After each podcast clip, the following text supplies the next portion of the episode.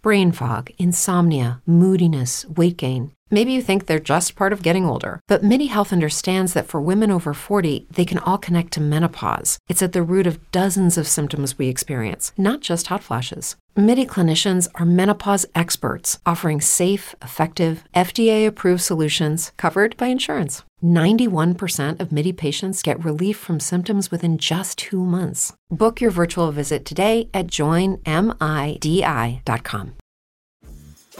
Dreaming of a better sleep? Tossing and turning is not your destiny. And OLLY is here to help. OLLY invites you to sink into sweet, sweet slumber to improve your mental and physical health and overall wellness. More than just melatonin, OLLY's ingredients help you unwind your mind for a delightfully dreamy drift off. Sleep is on the way at OLLY.com. That's O L L Y.com.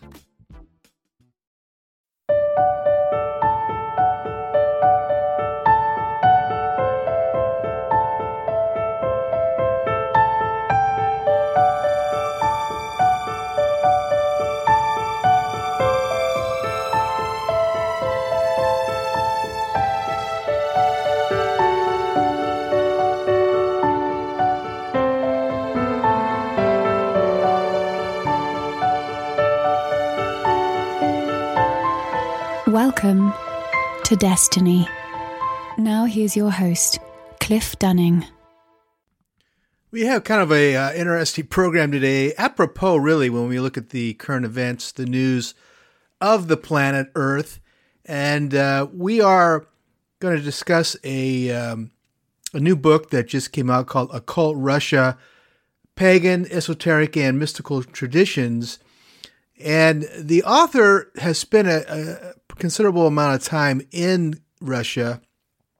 And, you know, given the fact that the Russians are trying to uh, take Ukraine and, and they are making a mess of things and they're getting some serious pushback, all we can think of right now when we think of Russia is its uh, aggression and its uh, issues and this uh, uh, president slash dictator Putin but there's so much rich history, especially when it comes to occult, spiritual traditions, esoteric traditions, and mystical traditions. And this is what we're going to cover today. Now, if you're not familiar with some of the the uh, names that come out of Russia, think of uh, Helena or uh, Madame Blavatsky, Rasputin, uh, Gurdjieff. These are all very well known individuals who arrived at the turn of the century. And then when uh, the revolution came, Stalin came into power in 1924, most of the intellectuals, most of the spiritual community left and went to other parts of the of the planet. Some of them went to the United States, some of them went to Europe.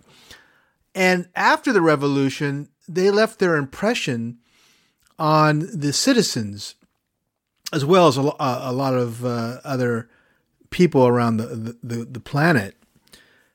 One of the fascinating things about Russia and something that I've always noted is that the scientific community is much more open and much more transparent about uh, areas that I've always been fascinated in other planets, uh, solar system, UFO alien interaction. As a quick side note, it was uh, two noted Russian scientists that uh, were part of a space program that sent two satellites to the Mars moon known as Phobos. And one of them didn't come back; it was destroyed or, crashed into the uh, into the moon. And the other one imaged a great deal of of Phobos, and the analysis that these uh, scientists uh, responded to and actually divulged uh, to the world was that Phobos, in their uh, estimation, was artificial, number one, it was hollow, and that it was changing its trajectory. And this was, oh God, this is like 20 years ago. And I remember them saying this and talking about it. And when they said that, they also released documents and photographs of the surface of uh, of Phobos, and they imaged a bunch of what can only be considered monoliths, large towers, stone look like stone towers on the surface, some as uh, as tall as a half mile in height. Uh, and so, th- you know, you, we would never ever think of this in the United States. Your scientists at NASA would never ever divulge this. And so, it's always been a curiosity a curiosity of mine why they would be so open and transparent with their information. Uh, and psychic phenomena. Now, the Soviet Union, uh, excuse me, the, the, Russians were very much into psychic phenomenon uh, much much earlier than we were in the United States and in and in Europe. And they actually, uh, I mean, these are physicists and uh, other types of sciences. Were actually looking at the results of psychic awareness, uh, telekinesis, uh, all types of psychic phenomenon that was very interesting to to us, but wasn't really covered by our scientific community because it was considered too too far out of of bounds. And you know, I've I've always been appreciative of the scientific community of Russia because they are not like I said before, they're transparent, but they're also willing to speak their mind and the governmental body seems to be much more flexible when it comes to research and development. Now there was a whole and there still continues to be a scientific community behind the pyramid phenomenon. And uh, a, year, a few years ago, we had uh, a couple of people from Russia speak on the government funding actual pyramids being built. These are small pyramids, maybe 70 feet, 80 feet high. But the, a whole body of scientific scientists were uh, looking at the phenomenon within the pyramids. And they showed that the pyramid structure preserved food and fruits and had a, an effect on the, the human physiology. And they actually did some very serious studies on this, stuff that we would never, ever, ever consider. So, eh, our program today is going to cover not only the scientific community, but also what everyday people are focused on. The, the spiritual traditions that were handed down by Gurdjieff and Blavatsky, and the new faces that are looking at phenomenon like uh, psychic awareness and uh, paganism, kind of a what I would consider kind of a new age, a growing new age movement in Russia. Now, I want to mention something that uh, I was interacting with a few years ago. I got a series of photographs from a uh, researcher. I, I, don't remember his name, and it was um, photographs of what looked like. Well, I mean, they, they were they were photographs of uh, megaliths in a region of Russia, interior Russia, known as the Kola Peninsula, and this area was kind of known by the locals. Uh, but what was unique about Kola is that these were megaliths. There were dolmen in the area, stones weighing several tons uh, that were stacked in walls and made up of wa- uh, made walls.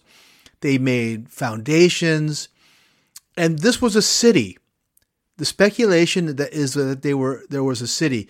They at the time, and I'm talking about a decade ago. At the time, uh, they did a basic survey and they estimated that what we were looking at, what the photographs were sending us, uh, were a civic area, a central civic area that su- perhaps supported a government or some form of uh, ruling body.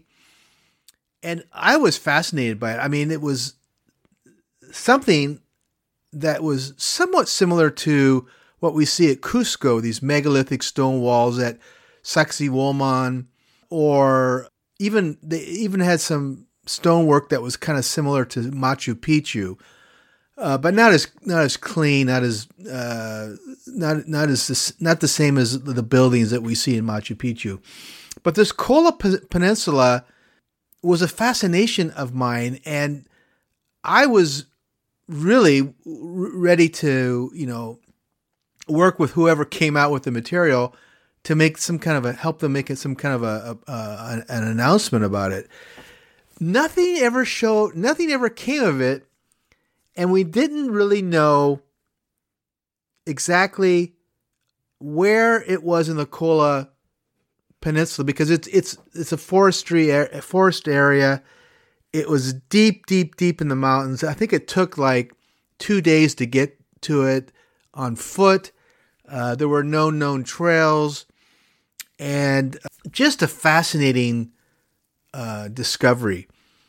Now you got to remember this: the former Soviet Union, uh, current Russia, is a monstrous country. It's it's it's huge. You can fit uh, uh, the whole European Union in it. You can fit uh, you know India and portions of the United States in it. It's huge, huge. So there is a lot of area we just don't know about. And there's a lot of speculation that there's evidence of lost civilizations there. So we'll be talking a little bit about that today as well. Uh, an area known as Hyperborea, or th- which is another term for kind of a Russian Atlantis, that that we've heard about through the grapevine, through rumors and things like that. So, interesting program today, and something to consider, given all the problems we're dealing with Russia's uh, desire to occupy Ukraine, the Ukraine. So, the program today is Occult Russia, Pagan, Esoteric, and Mystical Traditions. My guest is Christopher McIntosh.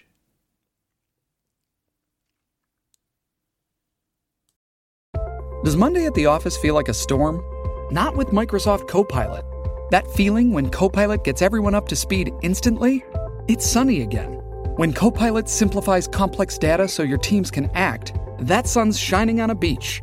And when Copilot uncovers hidden insights, you're on that beach with your people and you find buried treasure. That's Microsoft Copilot. Learn more at Microsoft.com/slash AI for all.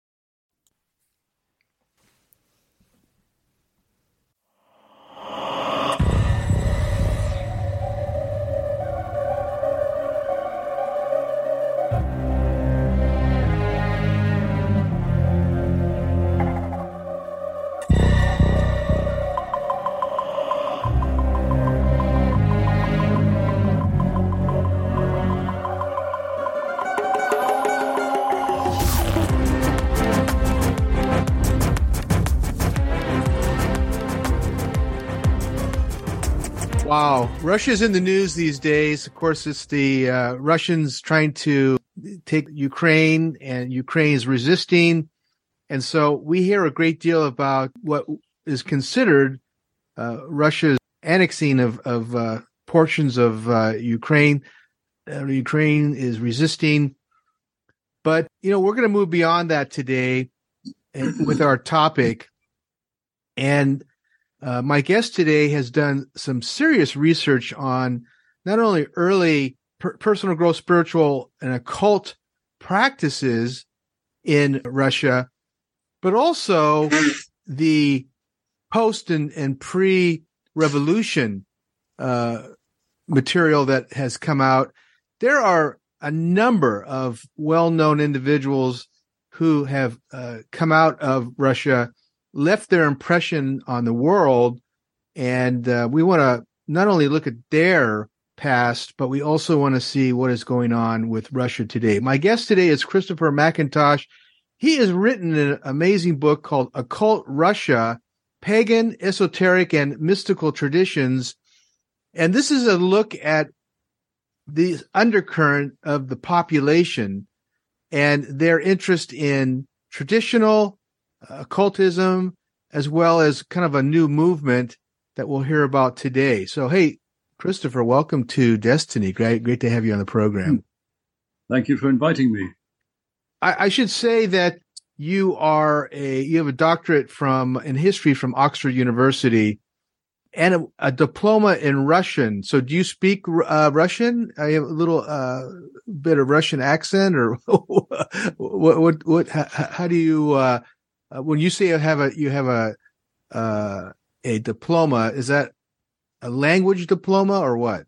It's a language diploma from the from the United Nations Language School in New York. Oh, interesting. Yeah, from the time when I was working for the UN. Oh, so you were a diplomat? No, I wasn't actually a diplomat. I was um, working as an inf- information officer, and um, I was editor of a magazine about development in the third world for the United Nations Development Program. Okay, fascinating. Hmm. What's the interest in in Russia? You you have written a fascinating book here. I should say the subtitle is Pagan, Esoteric, and Mystical Traditions. That is something I didn't know about. We know about Blavatsky. We know about Rasputin and Gurdjieff mm. uh, from uh, pre-revolution. But what is you? What was the spark behind this book? This book is not a, a simple read. You actually dig up quite a bit of pre-movement and then mm. the hmm. move, movement itself. This I'm going to call it a uh, a new age movement in, in, Russia, and then kind of a, a look at it currently. What was, uh, I mean, were you there visiting and you fell on to uh, a community of, of uh, pagans or, what? Well, I, had been fascinated by Russia for a long time. Mm-hmm. And um, I've been there a couple of times. And um, what uh, really prompted me to write the book was before I wrote this book on Russia, I wrote another book called Beyond the North Wind Myth of Hyperborea, the promised land in the far north that was supposed to have existed somewhere in the region of, of the North Pole thousands of years ago. Mm-hmm. And I discovered that this mystique is very strong in Russia that the Russians have a fascination with this mystique of the North and of and of Hyperborea, and they there was uh, a certain group of people in Russia who came to think of themselves or came to think of the Russians as the descendants of the Hyperboreans and the, the inheritors, the inheritors of the Hyperborean civilization. Mm-hmm. So there are there is, for example, a whole school of painting in Russia where artists are painting these extraordinary visionary scenes of hyper, of a hyperborean environment with people traveling around on sleighs pulled by mammoths and uh, extraordinary uh, ports, hyperborean ports with um, strange ships and even even uh, polar scenes w- with face- spaceships having landed. So there's this this very strong mystique of of Hyperborea. So I started to investigate that, and that that led me on to realize that, and especially since the fall of communism, there is now a great spiritual search going on because the, the communist period left behind a vacuum, a, a tremendous hunger for spiritual nourishment. And so people are, people are looking in many different directions to satisfy that hunger. Hmm. Many, many are, thousands of people are going to the Orthodox Church or, or returning to the Orthodox Church, mm-hmm. which is uh, enjoying a great upsurge uh, right now. Um, but they're also looking in other directions. They're looking uh, to sort of um, alt- alternative forms of spirituality, like like theosophy, the Gurdjieff movement, and so on, but also to the pre-Christian pagan traditions of the Slavic people. So this all, all this is going on, and um, this is really what the book is about. It's a survey of all these things. I, am curious. I've always felt that the Russian people and this includes the scientists, Hmm. we're more open to uh, phenomenon like psychic awareness, uh, spiritual phenomena, uh, even even the UFO alien question. There, I mean, we're talking about serious scientists who Oh, yeah. seem to be much more open uh, culturally than the rest of the of the world. Why is that? It's perfectly true. There's uh, much more of an interface between science and what you might call the, the domain of of spirituality. It's it's it's partly because the, the concept of science is more widely, more broadly defined than it than it is in most Western countries.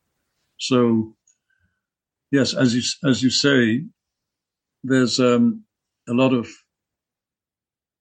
interface between the world of science and the world of parapsychology. And also, there are scientists who are working with the shamans in um, shamans in the in Siberia, and the, the, the techniques that shamans have have developed, for, for example, for dealing with psychological problems. Hmm. Can you give us an example of uh, a, a, sha- a shamanistic um, uh, therapy for for a problem that I mean? Because I I didn't know this. This is kind of fascinating. Well, there, there was um, a woman doctor. Uh, I think she, she's called Dr. Kharitidi. I think she subsequently emigrated to the States, but she was working with psychiatric patients. And she had one patient, one woman patient, who was a severe schizophrenic to the extent where she was unable to lead a normal life. A, a female shaman in Siberia who was oh, dealing with similar problems. And she had a, a method of dealing with with uh, psychological problems like schizophrenia. And this this this woman doctor learned this technique from the, the woman shaman and applied it to her patient. And it was extremely effective to the point where this patient was able to return home and take up a, a normal life in society. So, so that, that that that would be one example. Yeah. Um, back to the point of the openness of scientists, I find it really, really refreshing uh, that these major, in some cases, Nobel laureates and uh, you know uh, very, very well known physicists and other scientists are having conversations which with uh, uh, on topics that would be uh, off limits or undesirable by Western scientists, Yeah, yes, and and and and it's fascinating because uh, uh, years ago, not that long ago, uh, the whole like the psychic phenomenon, being able to uh, predict events or uh, the various phenomenon around the psychic realm uh, Yeah. was studied in depth in Russia yeah, and and actually serious papers were published on the mind's ability to to uh to do certain things yeah. And- that's right. and in, and in the west it's just like we don't bother with that and and, and it's like we're missing so much That's right. by That's not right. having that talk a little bit about this um event this this willingness to really step out of what we consider traditional science Yeah. Mm, yeah, well, there are some exceptions in the West, like Rupert Sheldrake, the, the British scientist Rupert Shel- Sheldrake, yes who um, came up with a theory of um, what he calls the morphogenetic field, which is the sort of uh, uh, uh, etheric field on which things are recorded, which thoughts and, and so on are recorded. Um, the, the, the Russians have had this concept for, for a very long time. It's the, the idea that if you're a scientist, it's not enough to examine something as though it, it were in a glass retort from which you're separated. You, you are linked with what you're observing because this great field of, of consciousness. And um, there's some very interesting work going on at an scientific establishment in Novosibirsk. It's, it's called something like the Institute for Cosmoplanetary Anthrop- Anthropoecology or something, something like that. And they're doing very interesting work. For example, they've developed a device that they call the Kozyrev mirror, which is a cylinder of uh, usually aluminium, shiny, shiny aluminium. And if you have two of these things separated even by thousands of miles, uh, and a person placed in each one, that they're able to communicate telepathically. And people have had all, all kinds of amazing revelations in these Kozyrev mirrors. Mm-hmm. So there's some there's very fascinating research going on. Yeah, and it's it's uh, challenging because uh, Sheldrake uh, uh, has written and presented some very very important material, but uh, the, his peers have shot him down. He actually did a, a very well known TED TEDx talk that was removed Oh. Uh, because he uh, was questioning scientific uh, the scientific method, yeah, uh, and and so forth and so on. And, and, it's just it's so refreshing to see this.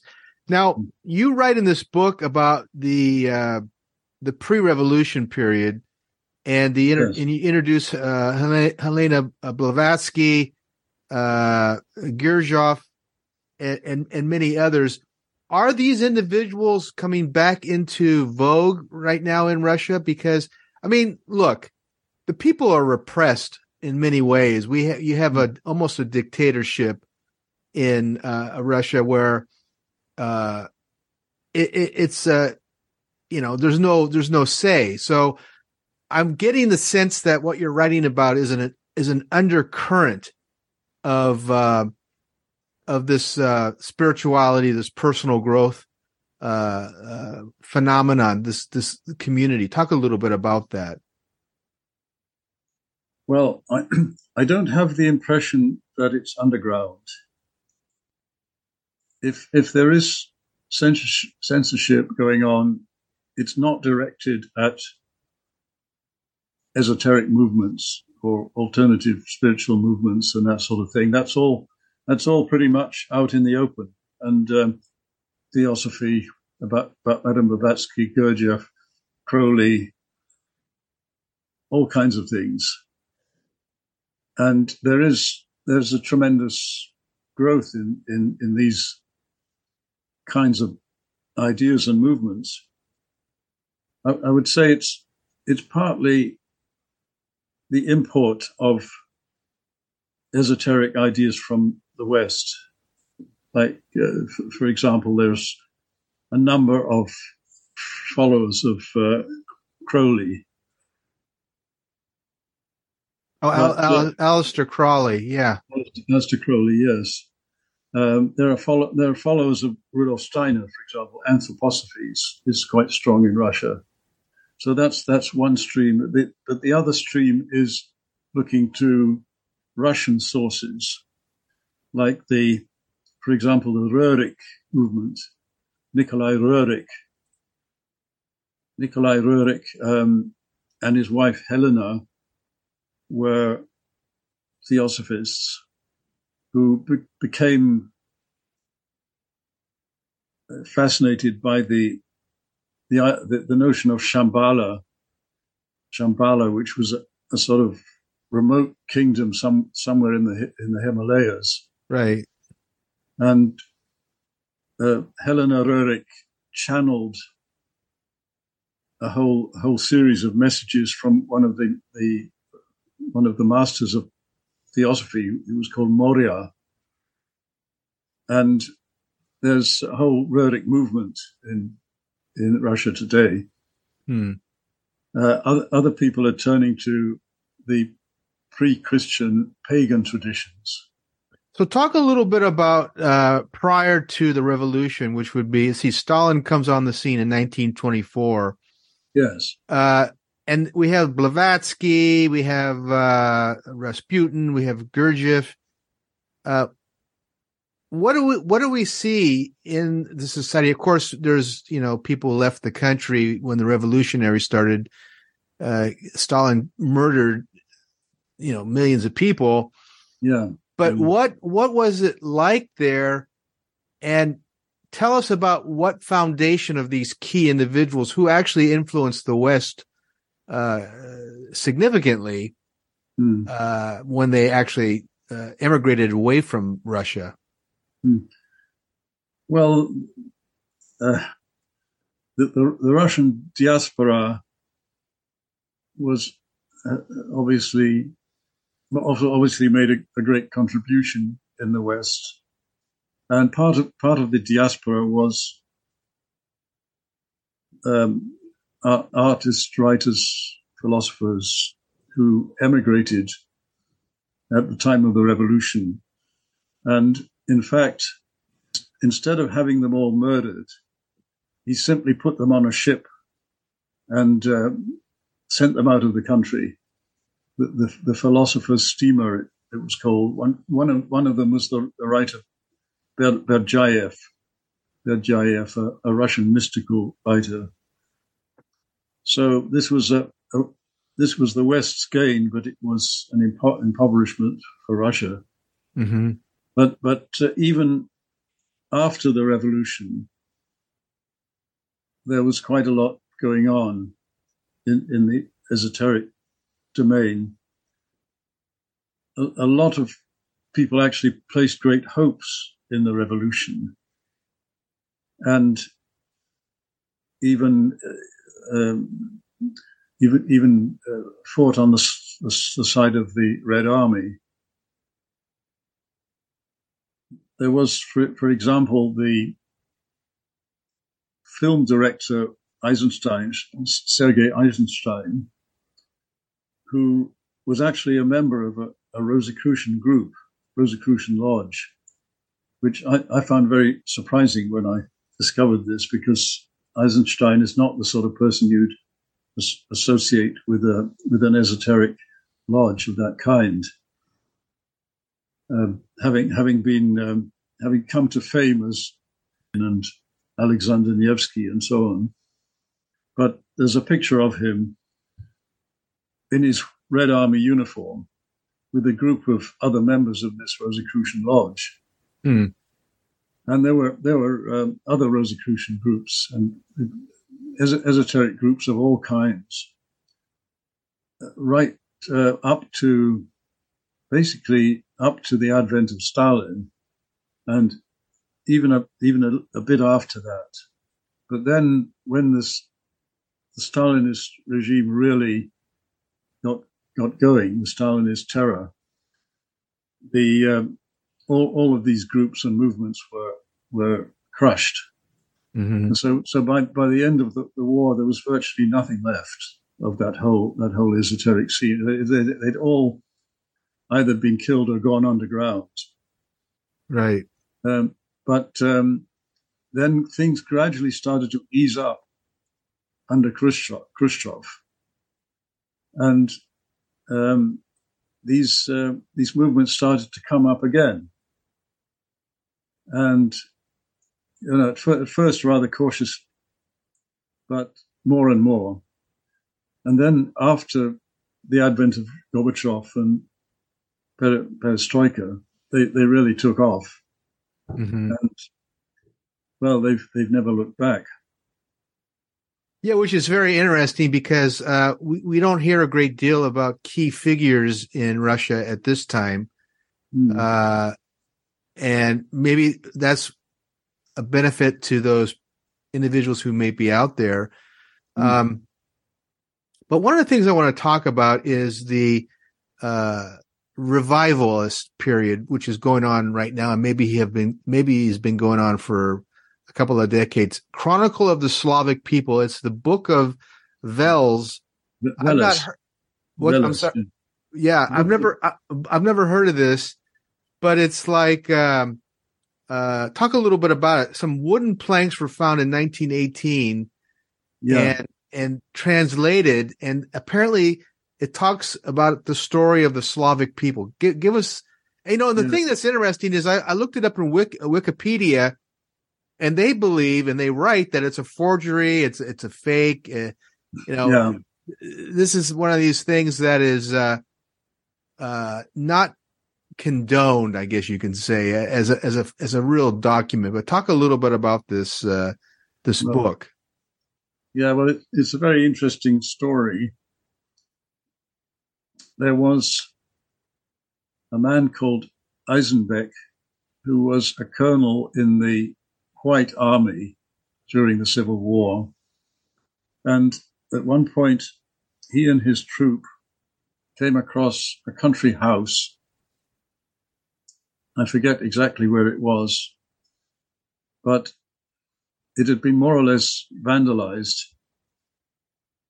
But written on wooden boards in a curious sort of script that was a bit like a bit like a runic script and also a bit like Old Slavonic.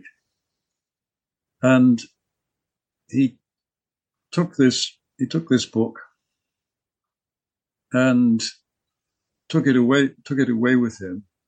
And then after the after the victory of the Bolsheviks in the Civil War. He ended up in living in, I, th- I think, uh, Belgrade, spent some time in Belgrade, and then he ended up in the Russian expatriate community in Brussels. And there he met another expatriate Russian called Mirolyubov. And Mirolyubov became very intrigued by this book and Isenbeck allowed him to make a transcription and a translation of it, which took, took a very long time because he, Mirolyubov was only allowed access to it for very short intervals. So it took about 50 years. Well, then, to cut a long story short, the, the text ended up being published in a Russian expatriate journal in California hmm. called Zhar-Ptitsa, the Firebird, and became a bestseller in Russia. Well, as you say, there's a debate about whether it's genuine or not.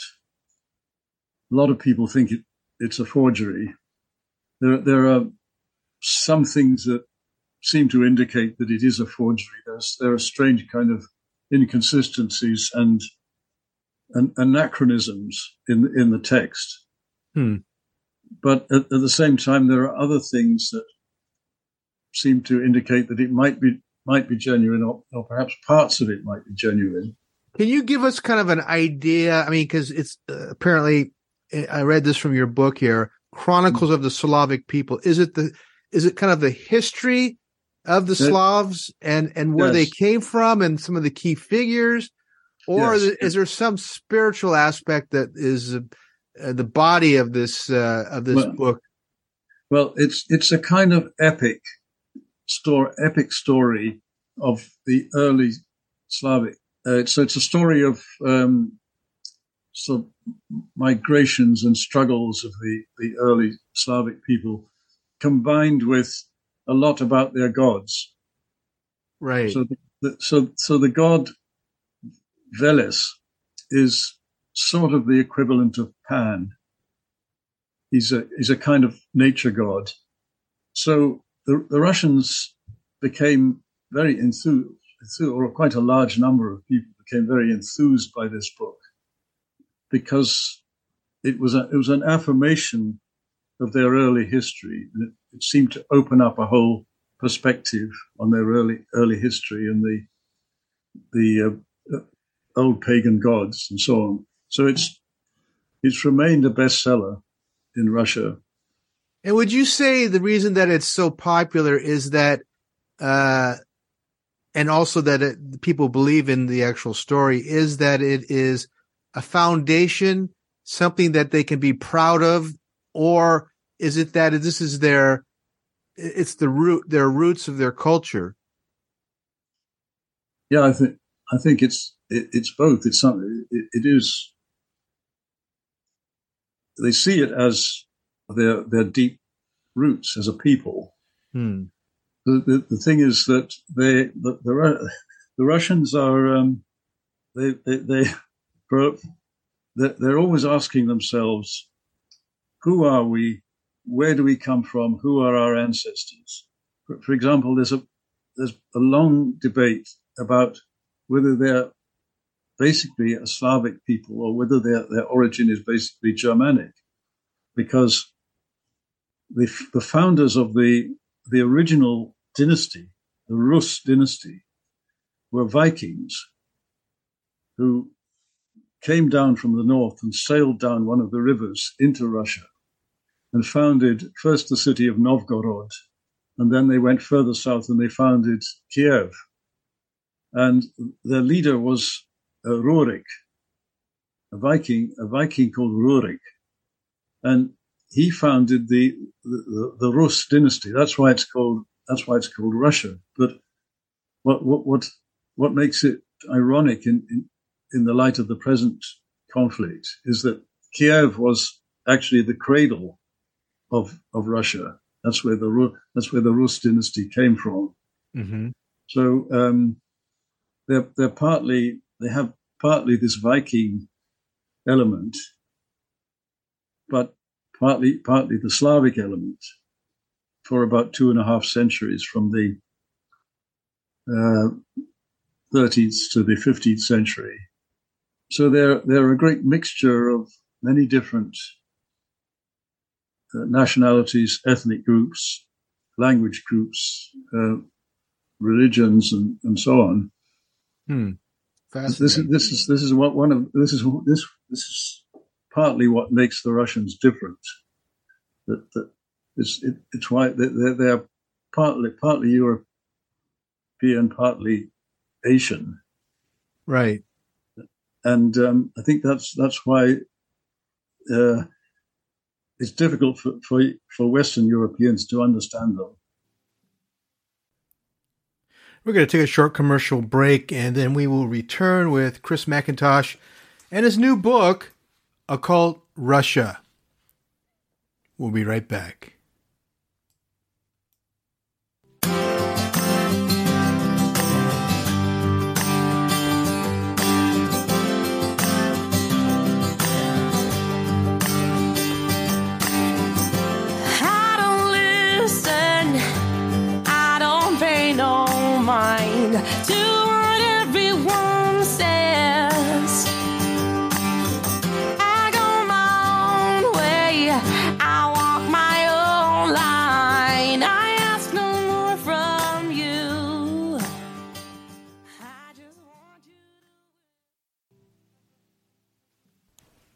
My guest today is Chris McIntosh, and he's written a book on Russia called Occult Russia Pagan, Esoteric, and Mystical Traditions. This is a look at a growing movement of paganism and other occult practices, as well as a scientific community that is very, very unusual.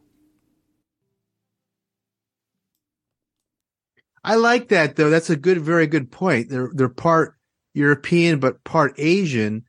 Yes. And there's no place like that in the world. We're talking about a monstrous country. Oh yes, yes. Well, and big, and these yeah. are uh, people who have interbred, and yeah. you get uh, f- cultural flavors from Asia, and you get a little yes. a little European, and then you this is the Russians that you're you're referring to.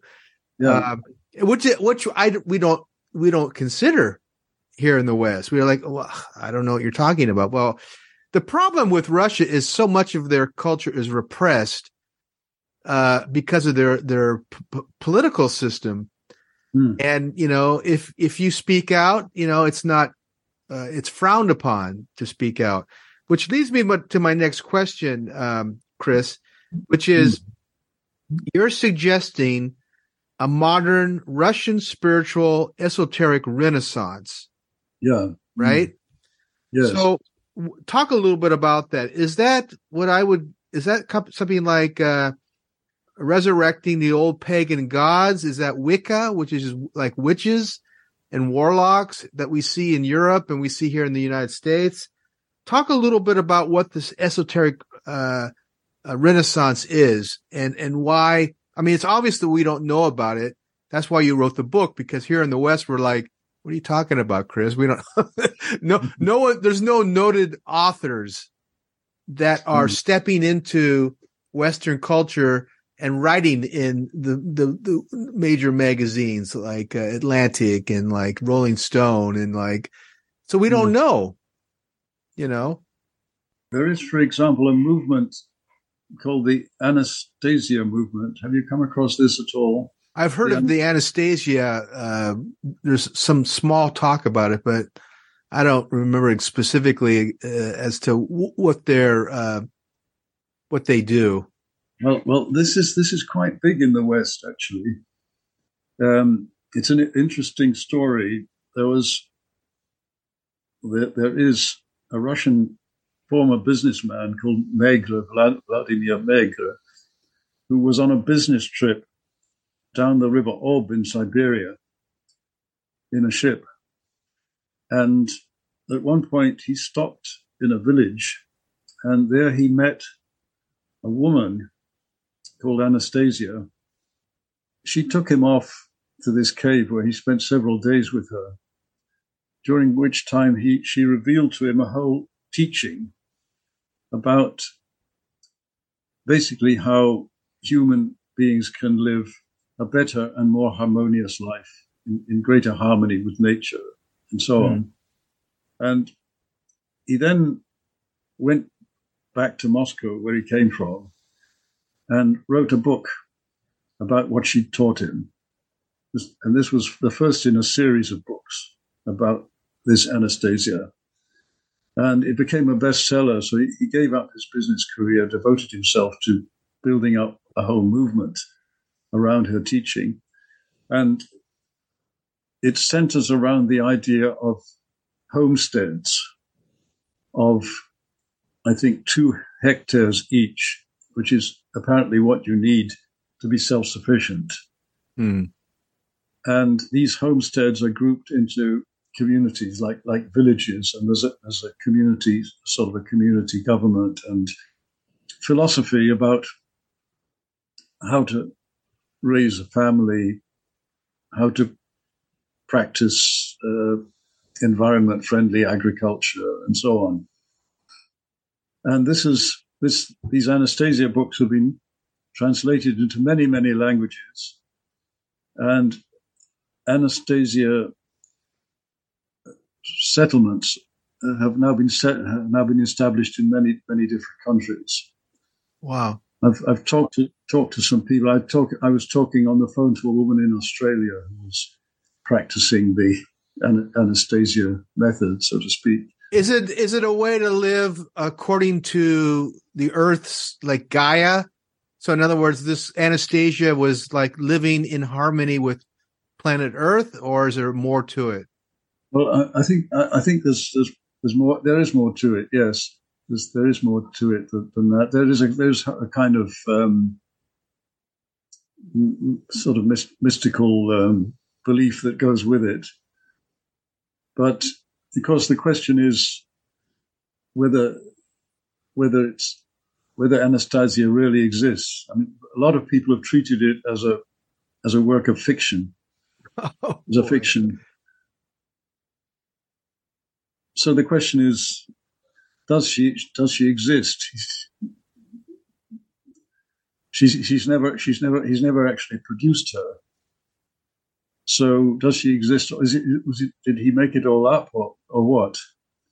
And my, I, I tend to think that she is a kind of egregore, people thinking the same thoughts and focusing on the same ideas. And these, these egregores are particularly strong in Russia. And one of them is a figure called the, the woman clothed with the sun. This goes, goes, goes back to the book of Revelation, where there's mention of a, a woman clothed with the sun who's going to give birth to a savior. And this egregore, of the woman clothed with the sun cro- crops up again and again in different forms. For example, in the form of the figure of Mother Russia, Mother Russia, who was invoked during the war as a way of mobilizing the Russian people against the German invasion. And there were posters that appeared everywhere saying, Mother Russia calls, showing this heroic woman figure brandishing, brandishing a sword. I've seen it before. Yeah. You've seen that, yes. I've seen it. Yeah. Yeah. Well, and she, she appears also in the figure of, of the Sophia, the Sophia, who's the female aspect of the Logos, who's very important in the Orthodox Church. And there's a whole myst, whole mystic mysticism ar- around around Sophia. Anyway, I think that possibly Anastasia is another manifestation of this egregore, and that he, that Megre, in a way, plugged into plugged into her, and possi- possibly in a, in a way channeled this information. Possibly, possibly she, she even appeared to him as a as a flesh and blood, as an apparently flesh and blood woman, and he then he then channeled this this whole teaching from her. I think that's that's possible. So that she was more of a etheric being that incarnated or not maybe incarnated became uh, visible enough for him to see her and then she passed on the teachings part orally and then part through some other transmission Yeah, yeah. I think I think that's that's possible. fascinating fascinating Yeah. uh, in your book uh, chris you you have a number of individuals that you highlight as uh, uh, coming directly from russian culture i want you to talk about uh, an individual his name is count sergei uh, vronsky who is apparently Oh. the russian nostradamus talk talk a little bit about him he sounds fascinating Yeah, Vronsky, that's that's a very, very interesting story. He was of uh, noble parentage.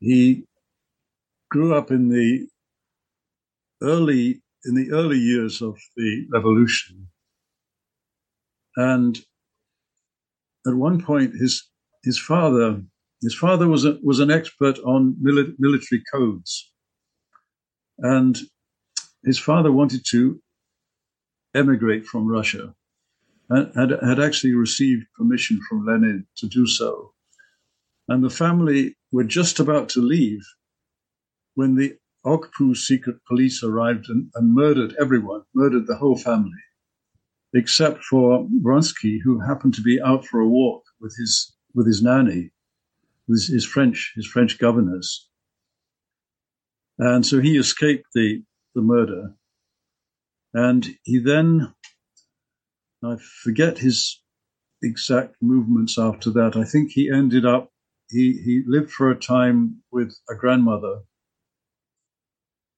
Then he I, I, I, forget forgotten the exact stages, but he he as a, as a young man, he went to Germany or to Austria. He, he he went to an aviation school in Austria.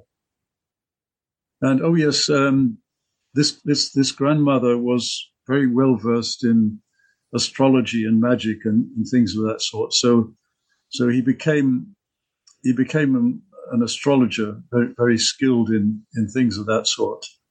mm-hmm. Then he, he went to Austria, he went to this aviation school in Austria and then to Germany. So he was in Germany at the time of the Nazi period. And he became friendly with Rudolf Hess, who was also interested in astrology. And rudolf hess the nazi yes, yes, oh boy yeah, a, a, kind, a kind of secret think tank in Berlin where all kinds of occultists and esotericists were working. Uh, uh, uh astrologers and um, people w- working with pendulums and all kinds of things like that. Anyway, he was he was involved with this for a time, and then the the war started, and there was the Hess flight to England to to, to Scotland. After which there was a a big action against astrologers, and most of them were arrested and put in concentration camps. So he decided that it was time to leave. So he he managed to get to an airfield in somewhere in one of the Baltic countries and get hold of a plane and fly over the border into Russia. But he, the plane was shot down and, and crashed, and uh, he was dragged out of this plane very heavily injured, uh, operated on by a surgeon who managed to save his life. And then he, for a time, he was he was in he was imprisoned in, in the Gulag. Hmm. Then eventually, eventually he was let out. Well, to, to cut a long story short, he ended up living in Moscow and practicing as an astrologer. And he, he became quite well known, and he was casting horoscopes for the the um, communist hierarchy. So that's that's his his story. There's there's an interesting interview. What what are some of the big predict? I mean, because when you say Nostradamus, Nostradamus, you know, uh, predicted events uh, hundreds of years following his death. Yeah. Uh, what was uh, uh Vronsky's uh, maybe one or two of his big uh, premonitions, predictions, prophecy, whatever you want to call it? Well, well, one one was when he was when he was with, with Hess casting horoscopes, they did a, a horoscope for the invasion of Russia. Oh boy. Yeah. And um, the message was quite clear that it would be a disaster for Germany, which, wow. of, course, which of course it was. Yeah. I think Hitler was pretty far gone by that time, so it, it, it didn't matter. Um, so this is in the this is in the uh, um, uh, early to mid 1940s. Yeah. Um, if he was in in Russia, was was he? Uh, so this is interesting. You mentioned he was an astrologer. Yeah. Because that's a sacred science. That's not just uh, a psychic uh, clarity. That's uh, using the the stars and the planets and so yeah, forth and so on to actually come up with uh, pretty accurate, in some cases, predict. Uh, anything else in terms of Mother Russia? Of course, he would have to be very careful what he said uh, about uh, anything else. I- any of the leadership. um, well, how do you mean? Well, I mean, any other uh, uh, forecasting by this uh, oh, well, I'm afraid I don't know of any other forecasts. He, he, he must, okay. must, have, must have made a lot of Oh yeah, I think he. I think he at one point. I think he went to the uh, went to the states, and um, made a prediction. Oh yeah, he made he predicted the death. He predicted the assassination of Robert Ken uh, of uh, Jack Kennedy and Robert Kennedy. Oh wow! Yeah. So he, did he come to the states uh, probably after the Second World War, uh, like in the yes. early, sixties? Yes, yeah, by the time he was established uh, in Moscow. Oh, that's fascinating. That's fascinating. Yeah. Um, as we come to our time here, um, Chris. I'm really interested in uh, what is known as the land of the white water. Oh yes, and that's hyper. That's Hyperborea, uh, right? No, no, that's different from Hyperborea. Talk about the uh, the land of the uh, white water because this is a, a, a, a, small portion of your book, and I, I, didn't get into the details of it. But what makes it so unique? Well, this is this is this is another of those egregores. The the notion of a faraway never never land, um, accessible, ge- generally inaccessible, but accessible for those who are worthy to access it. it appears to have the, the, the legend of Belovodye appears to have arisen as a result of the communities of what, what were called old believers. Because at, at one point, the in the 17th century, the Orthodox Church split. And uh, as, as, a result of a, a, reform in the, the mainstream of the Orthodox Church, uh, a, a, group split off, calling themselves the Old Believers.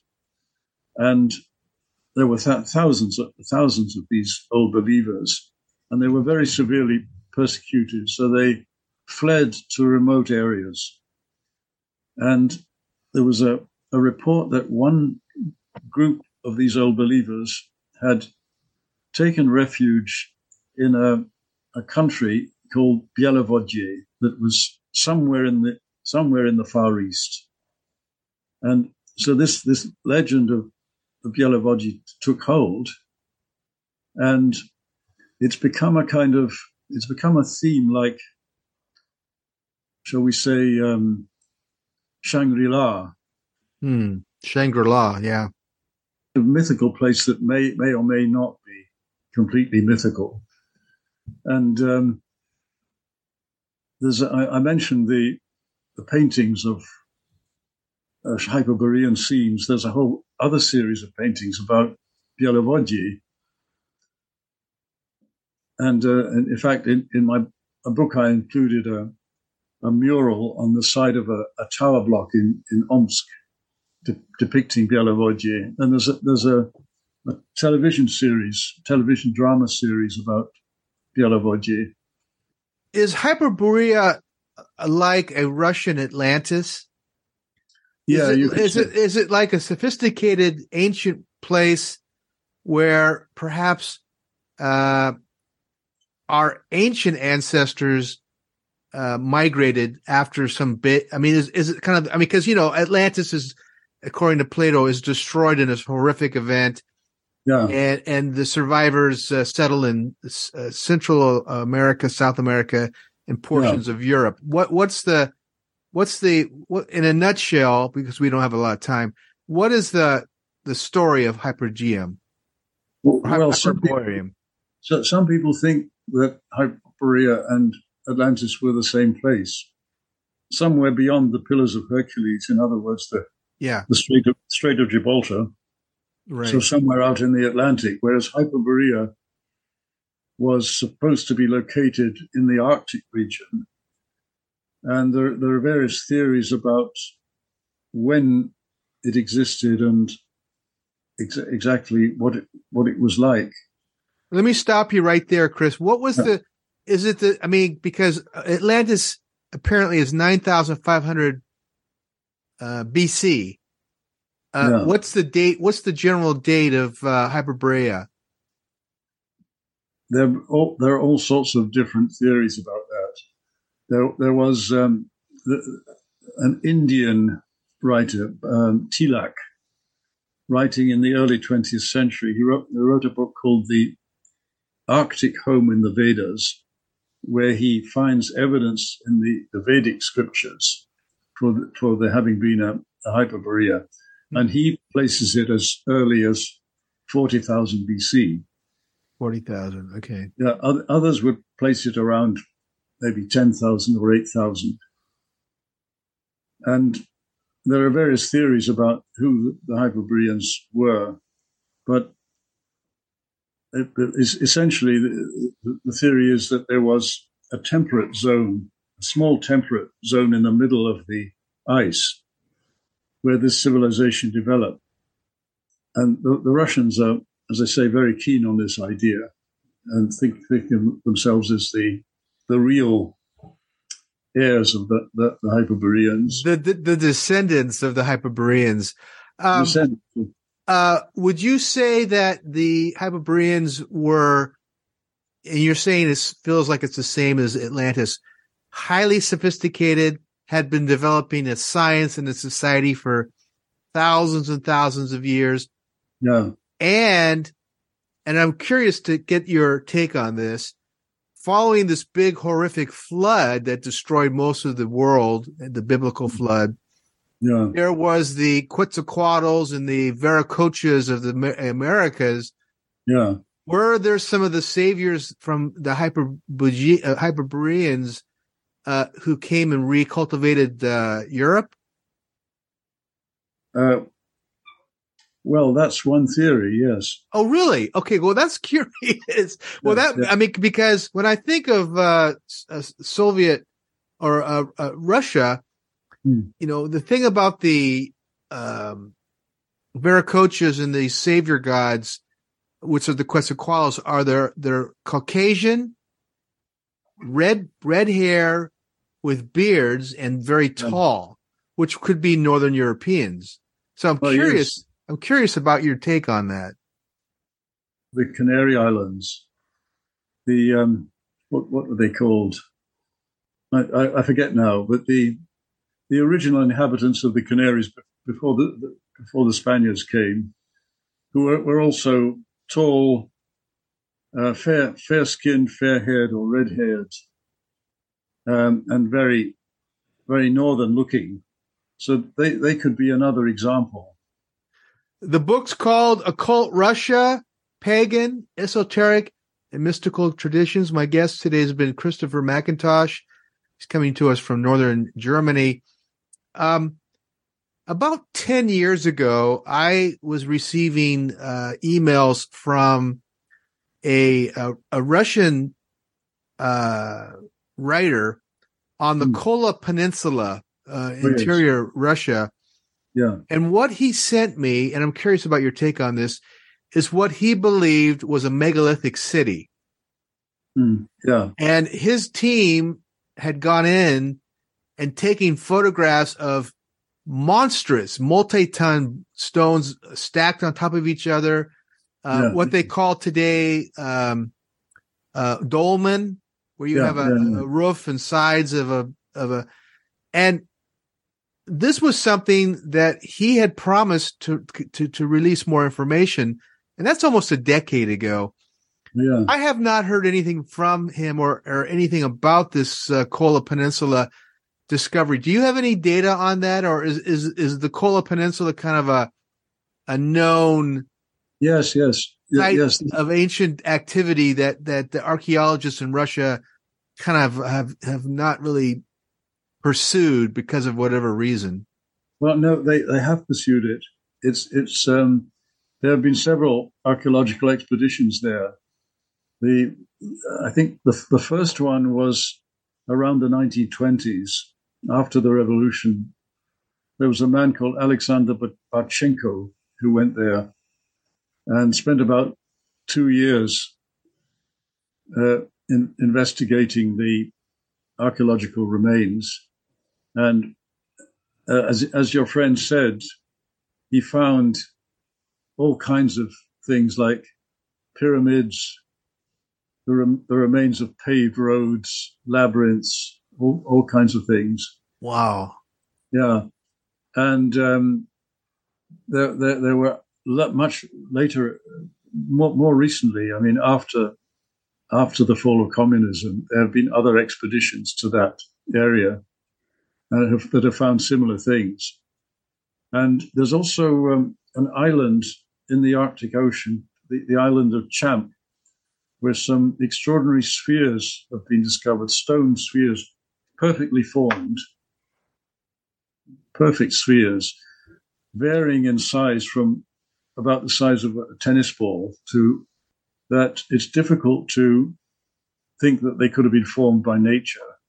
Yeah. So, so the, the, question is, um, uh, who made them and why? Mm. So that's that's a great mystery.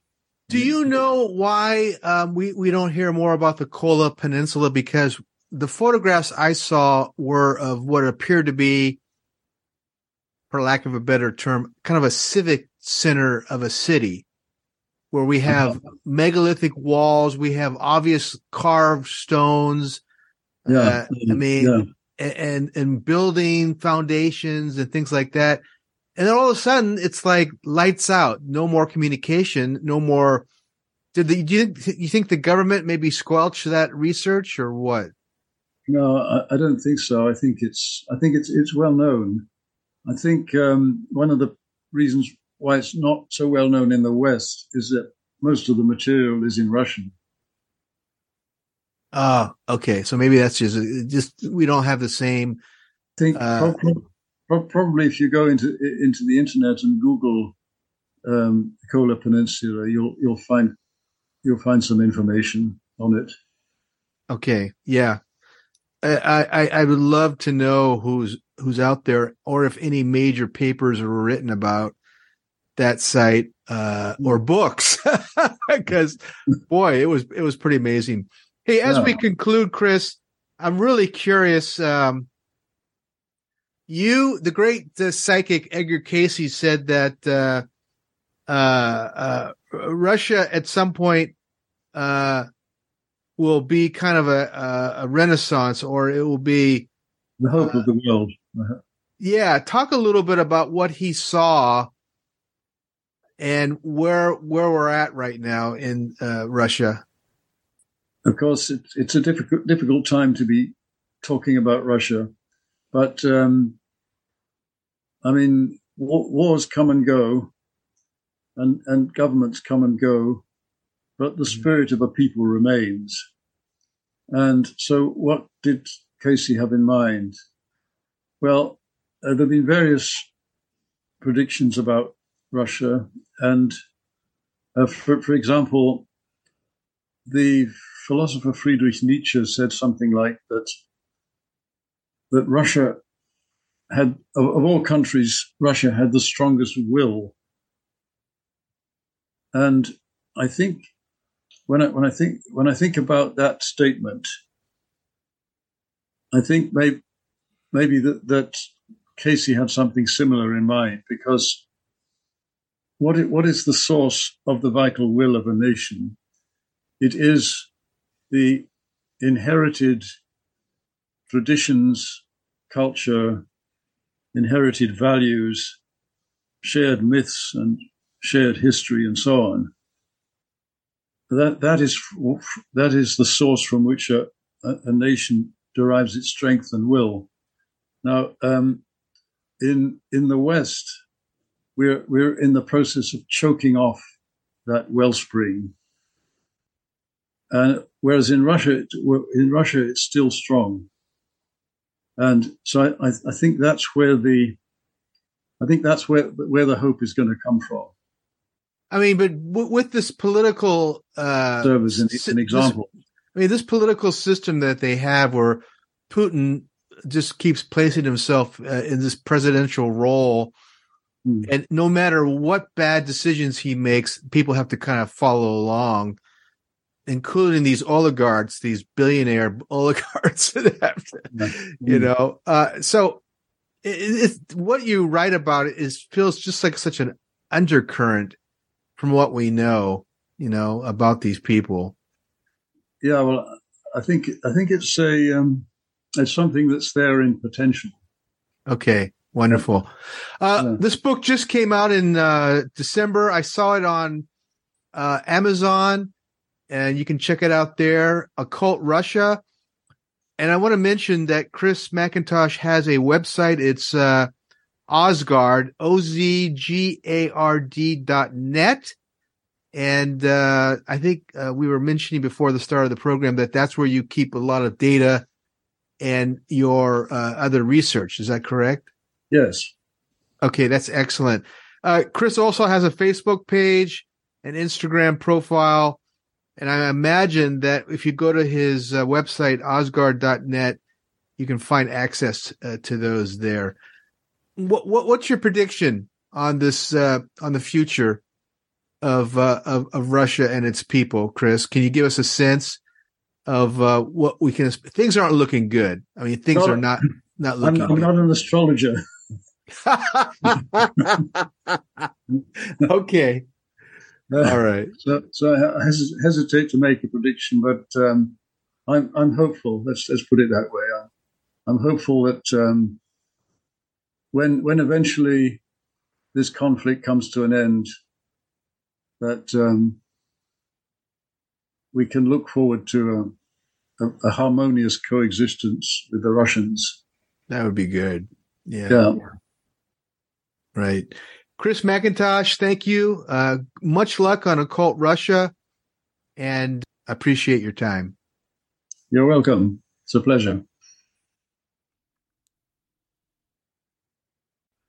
I didn't mention it. Uh, the book Occult Russia by Christopher McIntosh is available on Amazon, Barnes and Noble, or your favorite bookstore. Or you can actually go to Simon and Schuster and order it directly if you prefer to do that.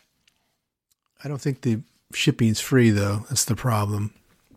You know, a lot of people are not happy with Amazon. They feel that they uh, dominate the market, they hurt the little guy, so forth and so on. But you know, the more we're busy, the more we're, uh, occupied by living. We have kids, we have relationships, we have, you know, we have a lot of things going on. Amazon Prime is without a doubt one of the best programs I've ever encountered, and you know. I'm like everybody else. I, I want to support the local guys and gals and businesses, but when everything's free, when you become a prime member, they ship it for free. And when I had my health crisis, you know, I had my heart attack, I couldn't, you know, I was supposed to be laid up for a couple of weeks. I, I work with Amazon, which owns Whole Foods out here in NorCal, Northern California. They brought the food to the door day and night. I mean, I think they dropped off my first bag of a uh, couple bags of groceries. It was like 3 a.m. I ordered it and it came like four hours later. so I was shocked, but it was wonderful. I had my fresh fruit. I had my oatmeal, my eggs. I even ordered a piece of salmon and it came vacuum packed. It was wonderful. So I am a big advocate, and you know these guys have it down. They have delivery services, and if you're a Prime member, I mean Prime's not free. It's like a hundred and I think it's 150 a year. But divide that up over five months, uh, 12 months, and it's pretty good. Listen, listen to me. I'm kind of like blowing my horn about Amazon, but when I get my books, they come from there. When I get uh, items, and it's just really amazing.